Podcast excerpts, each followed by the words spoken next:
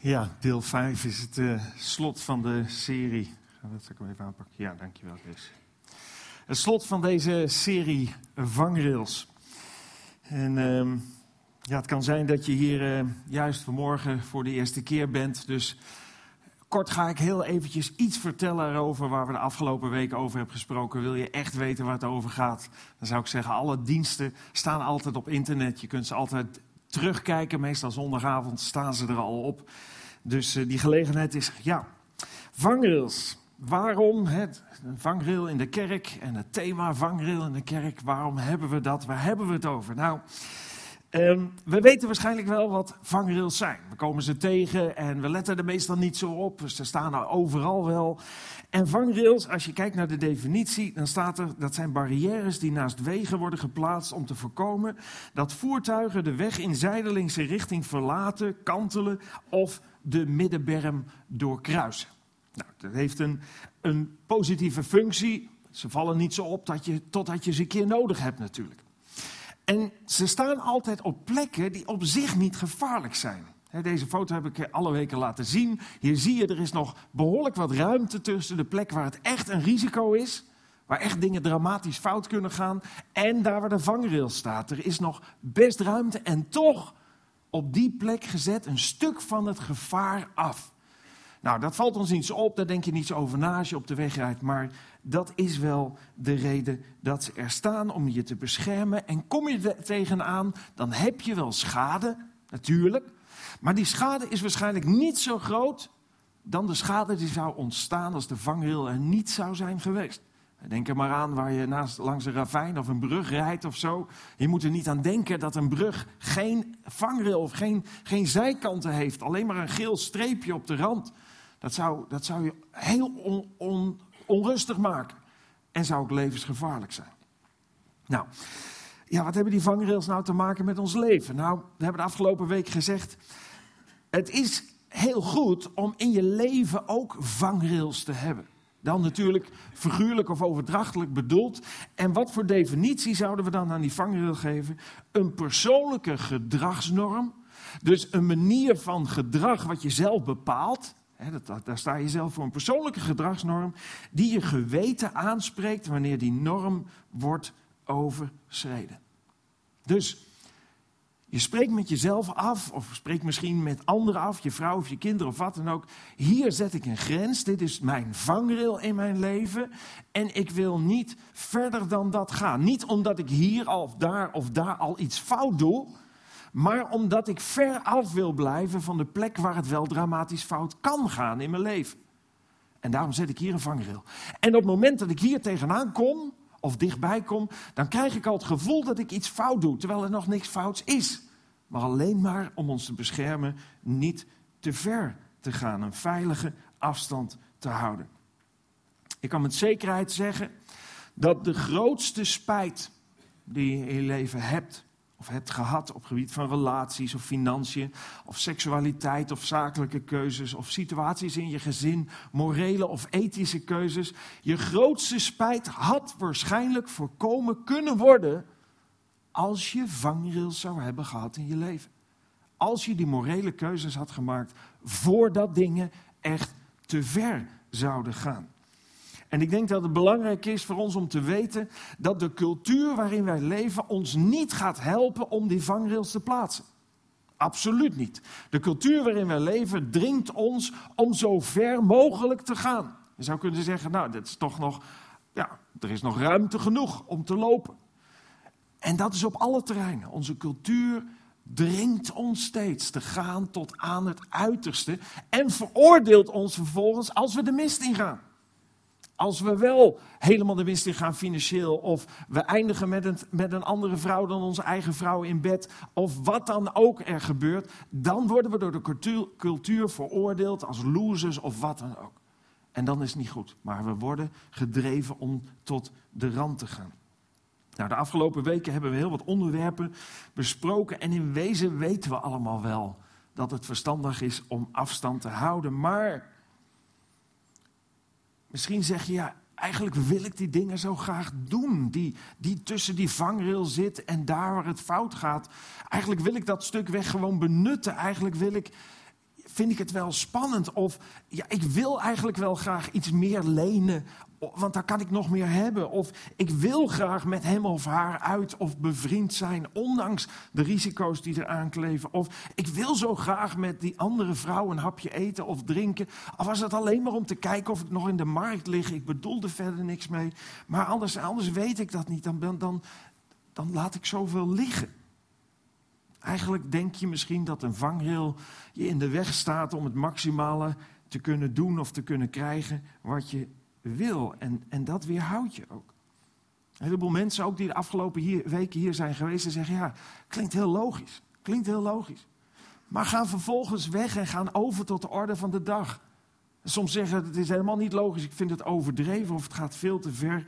En we gaan weer gewoon dicht langs de afgrond onderweg naar misschien wel iets waar je gigantisch spijt van krijgt de rest van je leven. En vaak is het zo dat mensen denken van, ik ben wel blij dat mijn man dit hoort. Of ik ben wel blij dat mijn vrouw dit hoort. Of goed dat mijn kinderen dit horen. Of hier moet ik even een cd'tje van branden, want het is voor die zo belangrijk en die zo belangrijk. We willen wel dat anderen heel ver bij die ramp uit de buurt blijven. Maar voor onszelf vinden we het eigenlijk toch wel een beperking en eigenlijk jammer. En wat laat ik allemaal niet liggen aan ervaringen en spullen en lol en vrienden en noem allemaal maar op, als ik zoveel afstand houd. En misschien besluit je liever geen vangrail te willen hebben, liever zo ver mogelijk te kunnen gaan. Nou, dan is, er, is het belangrijk dat je één ding weet. Zonder vangrails wordt je leven niet mooier en gemakkelijker, maar minder mooi en ingewikkelder. Dat is een absolute zekerheid. Als je geen grenzen stelt, eindig je een keer in dat ravijn of in die ellende. En dan heb je spijt. En soms denken we dat als we, als we ergens wel voelen van hier moeten we niet verder gaan. Je denkt als ik dat stapje wel verder ga, dan, dan, dan, dan gaat die verleiding, dat nare gevoel en die weerstand die ik moet bieden, die gaat steeds weg. Die gaat dan weg, maar dat is niet zo. Want als je iets verder gaat, komt er weer een moment dat je denkt, ja, eigenlijk moet ik hier niet verder gaan. En, en, en is er weer die moeite en moet je weer weerstand bieden en moet je weer jezelf beheersen. Dus het is nooit de laatste uitdaging, het is gewoon verder ervan af. Ik heb de afgelopen weken de een en ander gezegd over mijn eigen vangrails. En ook ehm, in mijn omgang met andere vrouwen. En ik kreeg er gisteren ook meteen een melding over. Ik was namelijk gesignaleerd met een andere vrouw. Ja, ja, het is logisch. Als je erover preekt, moet je natuurlijk dan, dan, dan moet je het ook doen. En er stond inderdaad meteen een foto op Facebook. Ik was aan het eten alleen met een andere vrouw. En ik kreeg ook meteen een reactie met een referentie naar deze preek. En dat komt omdat ik erbij vergeten was, vergeten was erbij te zeggen dat het wel met je dochter mocht. Dus dat mag wel. En ook met je broer of zus.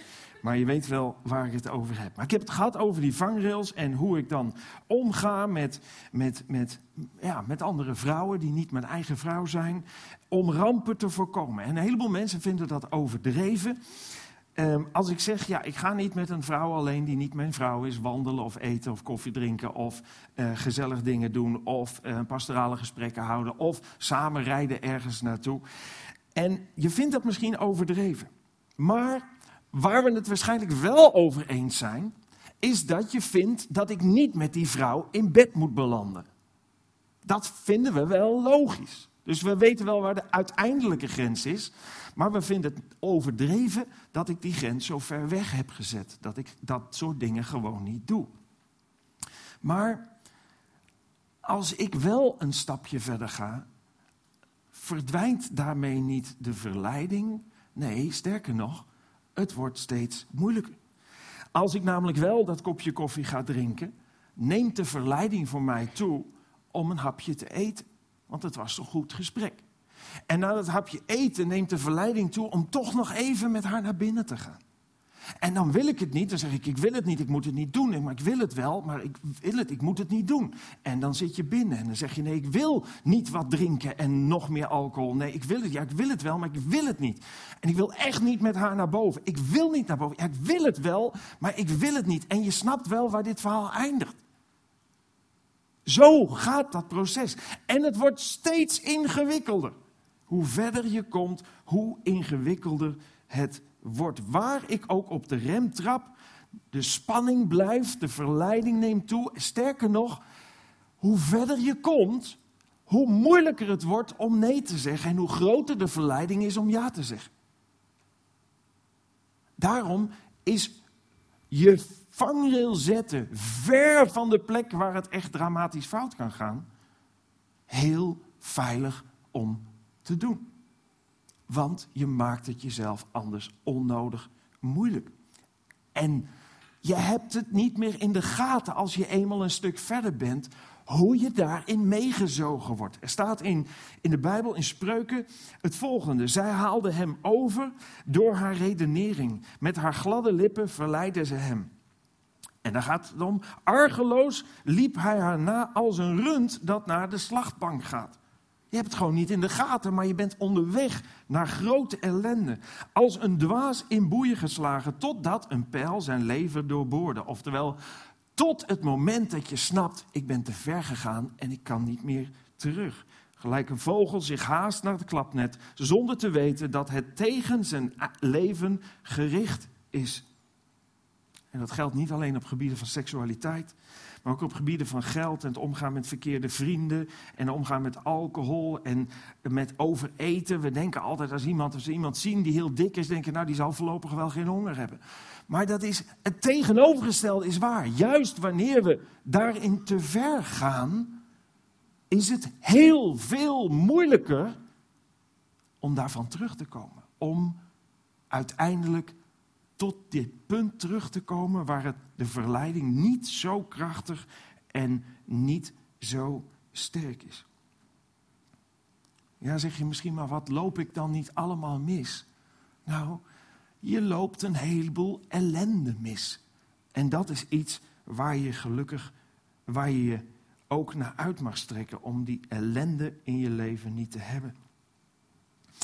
Om deze serie te besluiten wil ik nog een uh, kort gedeelte met jullie delen uit het Oude Testament. Een verhaal van ruim 600 jaar geleden, 605 voor Christus speelde zich dit af. Er was toen een koning, Nebukadnezar, hij was koning van Babel. En Nebukadnezar eh, overviel heel veel andere landen. Je ziet hier dat buiten uh, het Babylonische Rijk zat. Oh, je ziet het helemaal niet hier op Ah, een beetje dan, een beetje. Dat groene, dat hoorde er niet bij daarboven, maar de rest wel. Ehm, hij, hij, was gevestigd, zeg maar, Babylon in, in, het, in het huidige Irak. Maar hij breidde zijn, zijn, zijn rijk enorm uit. En hoe deed hij dat? Hij overviel grote steden. En um, nou ja, dat overwon hij. En dan haalde hij alle mensen die, die heel intelligent waren of rijk waren of oh, noem maar op, eh, hun spoor hadden verdiend, die haalde die weg uit die gebieden en die nam die mee naar Babylon.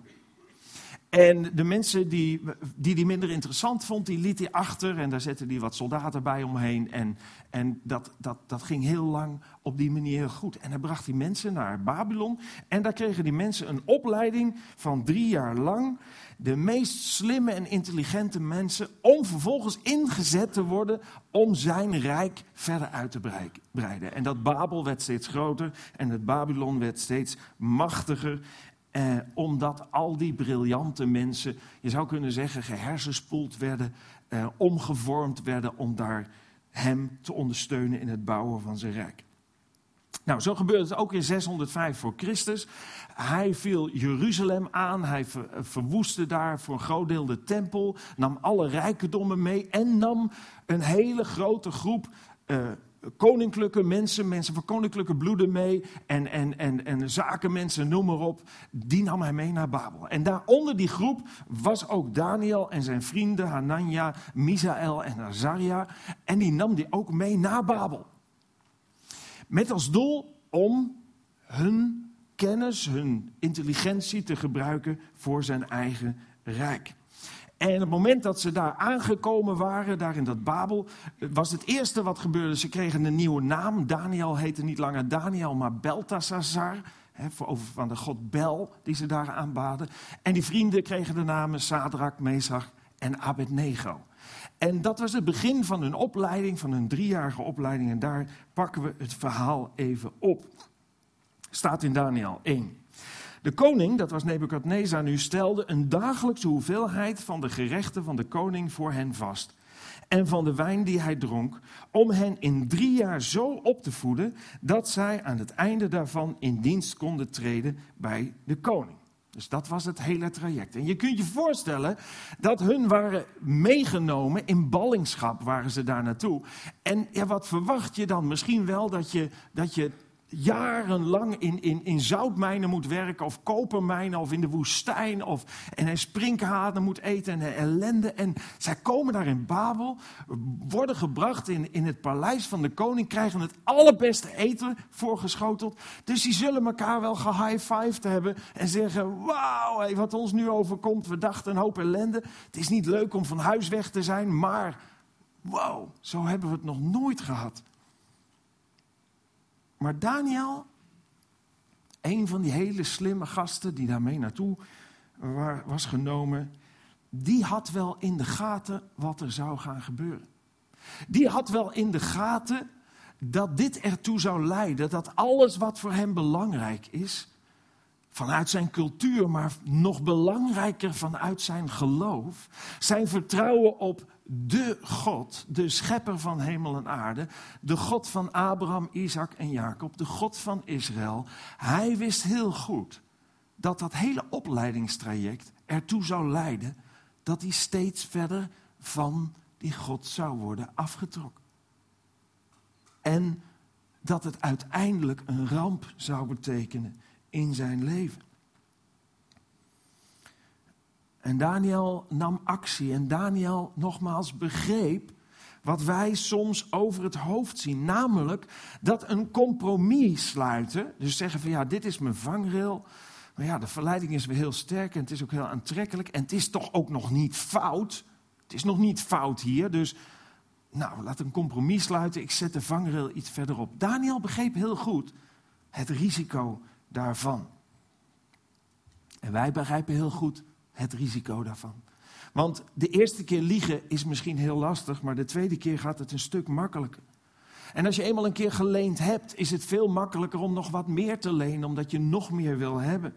En als je eenmaal begonnen bent aan wat meer alcohol drinken of een jointje roken, is het veel gemakkelijker om dat verder uit te breiden.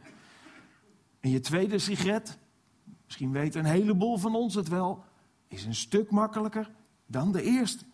En de tweede date die je hebt met een vrouw die getrouwd is, of terwijl je zelf getrouwd bent, is veel gemakkelijker dan de eerste. En zo wordt het een glijdende schaal. Het neemt de verleiding niet weg, maar het brengt je alleen dieper bij een ramp, dichter bij een ramp in je leven. En Daniel zag dat in. Daniel zag voor zich wat er stond te gebeuren. En hij nam een besluit. En dat lezen we ook in Daniel 1, vers 8. Daar lezen we Daniel nu nam zich, voor, nam zich in zijn hart voor. Een andere vertaling zegt, Daniel besloot zich niet te besmetten met de gerechten van de koning of met de wijn die hij dronk. Het is als het ware dat Daniel een grens trok of zijn vangrail die hij al had voor zichzelf bevestigde. Hij besloot dit is mijn grens, tot hier en niet verder. Ja, klopt, het is daar ook nog goed en daar ook nog en daar ook nog. Maar ik begrijp hoe dat werkt en ik wil in die verleiding niet komen. Dit is de grens, koste wat het kost. Want het was voor hem ook geen zonde. Om wijn te drinken bijvoorbeeld. Of om een heleboel eten wat daar stond. Een groot gedeelte daarvan kon hij gewoon eten. Maar hij wist ook wel ik word steeds vaker verleid om dingen te eten die niet rein zijn en die niet goed zijn. Ik word misschien makkelijker verleid om steeds meer alcohol te drinken en daar steeds meer gewend mee te raken en daarin ook steeds verder af te komen van wat ik weet dat goed is. En Daniel zette zijn vangrail met gevaar voor eigen leven. En het zal voor ons niet met gevaar van eigen leven, met gevaar voor eigen leven zijn. Maar ook als jij een vangrail zet in je leven, word je geconfronteerd met negativiteit. Mensen die zeggen, joh, maar luisteren, wat overdreven allemaal dat je dat doet. Of wat een spelbreker dat je niet meedoet. Of wat een heilig boontje. Of jij weer. En we doen toch niks verkeerd, wat kinderachtig. Je kunt je daar alvast op voorbereiden als je je vangrail plaatst op een veilige afstand van rampen in je leven. En we lezen die tekst even uit. Daniel nam zich in zijn hart voor zich niet te besmetten met de gerechten van de koning of met de wijn die hij dronk. Daarom verzocht hij het hoofd van de hovelingen, Aspenas, of hij zich niet zou hoeven te verontreinigen. En wat nu komt, is heel belangrijk. Want dat is iets wat gebeurt in het leven van ons allemaal wanneer we uit gehoorzaamheid aan God en het verlangen om Hem te dienen en ver af te blijven van rampen in je leven, wat ons allemaal overkomt. Soms zonder dat je het merkt of in de gaten hebt. We lezen Daniel 1, vers 9. God gaf Daniel genade en barmhartigheid bij het hoofd van de hovelingen. Daniel nam een enorm risico. En God verbond zijn kracht, zijn interventie. God raakte het hart van die hoveling aan om te accepteren wat Daniel vroeg. Dat is wat God wil doen in ons leven. Wanneer wij goede keuzes maken, wil God dat bevestigen met zijn zegen. En dat is een heel belangrijk principe. Een heel belangrijk principe wat je steeds opnieuw in je leven zult ervaren. Het werkt eigenlijk net, zo zeg ik wel eens, als een stuurbekrachtiging of als een rembekrachtiging.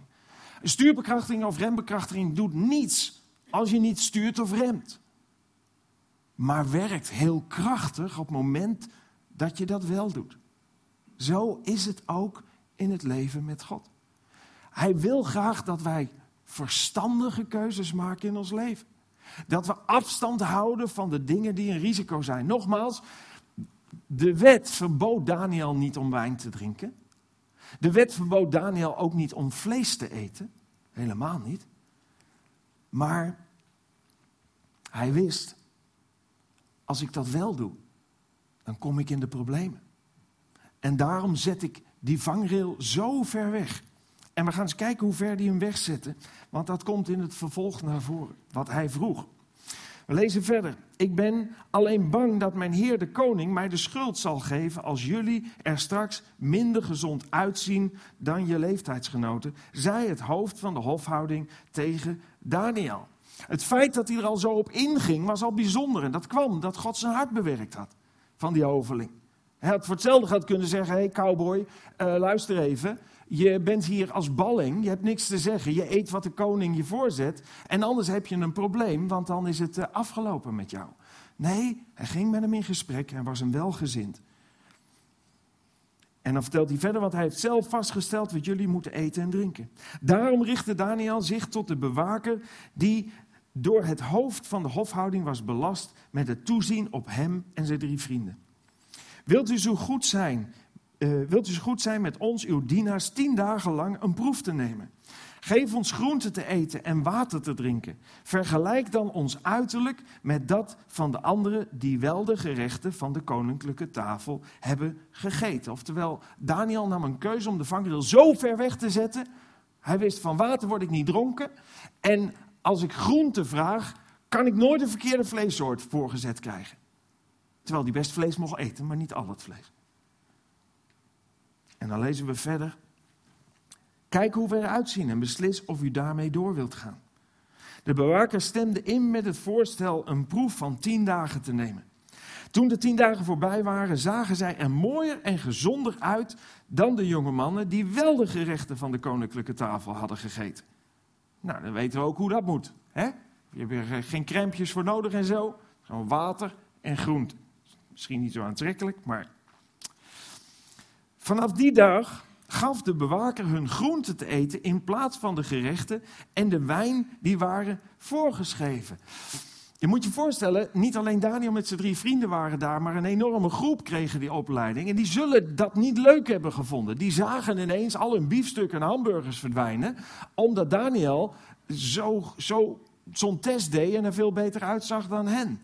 Maar toch, God zegende het, want er staat verder, God schonk de vier vrienden grote wijsheid en kennis. Ze raakten zeer goed thuis in alle wetenschappen. Daniel was bovendien in staat allerlei visioenen en dromen uit te leggen. Toen de driejarige opleiding voorbij was, bracht het hoofd van de hofhouding hen allen bij Nebukadnezar. In het gesprek dat de koning met hen voerde, maakte Daniel, Hanania, Misaël en Azaria verreweg de meeste indruk op hem. Zij kwamen bij hem in dienst. Zo pakt het uit in je leven als je bereid bent om grenzen te stellen, om ver af te blijven bij risicogebieden, wanneer je God gehoorzaam wil zijn en wil voorkomen dat je de mist in je leven ingaat. Dat je de mist in je leven ingaat. God zegent dat. God wil ons daarbij helpen en in ondersteunen. God verlangt ons absoluut en altijd het allerbeste te geven in ons leven. Hij wil ons zoveel mogelijk vrijheid geven, maar binnen veilige kaders. En het helpt voor onszelf wanneer we keuzes maken, wanneer we grenzen stellen en zeggen: Dit is mijn grens. Verder ga ik niet. Een compromis maakt me niet gelukkig. Nee, het maakt veel moeilijker om nee te zeggen en veel makkelijker om toe te geven. En ik ben onderweg naar een ramp in mijn leven. En daar kan God alleen maar leidzaam toezien, zou je kunnen zeggen, ook al klinkt dat raar. Hoe je jezelf te gronden richt. En dat lezen we ook in Spreuken, Spreuken 11. De rechtschapenen, dat zijn eigenlijk de mensen die goede keuzes in hun leven maken, die acht willen slaan op de aanwijzingen die God geeft, worden door hun deugdzaamheid geleid. Maar de trouwelozen worden te gronden gericht door hun kwaadaardigheid. Dat is gewoon het gevolg van de stappen die je zet. En ik hoop dat uit die hele serie die voorbij is gekomen, al die verschillende onderdelen over vrienden en seksualiteit en financiën en noem maar op, ik hoop dat het principe voor je helder is geworden. Denk erover na. Op alle terreinen van je leven. Denk erover na. Waar moet ik mijn vangrail neerzetten? En daar wil God zijn kracht aan verlenen. Daar wil God je bij helpen om eraan vast te houden en ver af te blijven van dingen waar je ontzettend veel spijt van kunt krijgen. Zullen we eens aanbidden en danken. Dank u wel, Heere God, dat u zoveel van ons houdt. Dat u het verlangen heeft om ons te beschermen. Heer, we hebben zo vaak het idee dat we bepaalde dingen niet mogen doen of juist wel moeten doen. Heer, omdat u het ons niet gunt of omdat u ons gewoon wat wil opleggen. Maar als we wat verder kijken en er wat verder over nadenken, zien we iedere keer opnieuw dat de, de kaders die u ons geeft, dat u die geeft vanuit liefde. Omdat u alleen wel de consequenties kunt overzien van keuzes die we maken in ons leven. Omdat u weet waar we wel gelukkig van worden en waar juist niet van. En ik wil u zo bidden of u ons wilt helpen om te begrijpen waar de risico's zijn. Dat ons helpen om vangrails in ons leven te zetten.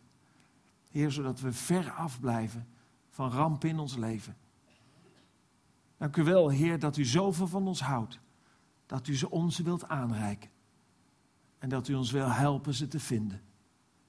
En ons de kracht wil geven wanneer wij besluiten. Wanneer wij onze wil er ook op zetten om daaraan gehoorzaam te zijn. Dat u met de kracht van uw geest door ons heen werkt. En ons helpt. En de omstandigheden zo maakt dat wij kunnen volhouden en kunnen vasthouden. Daar dank u voor in Jezus' naam. Amen.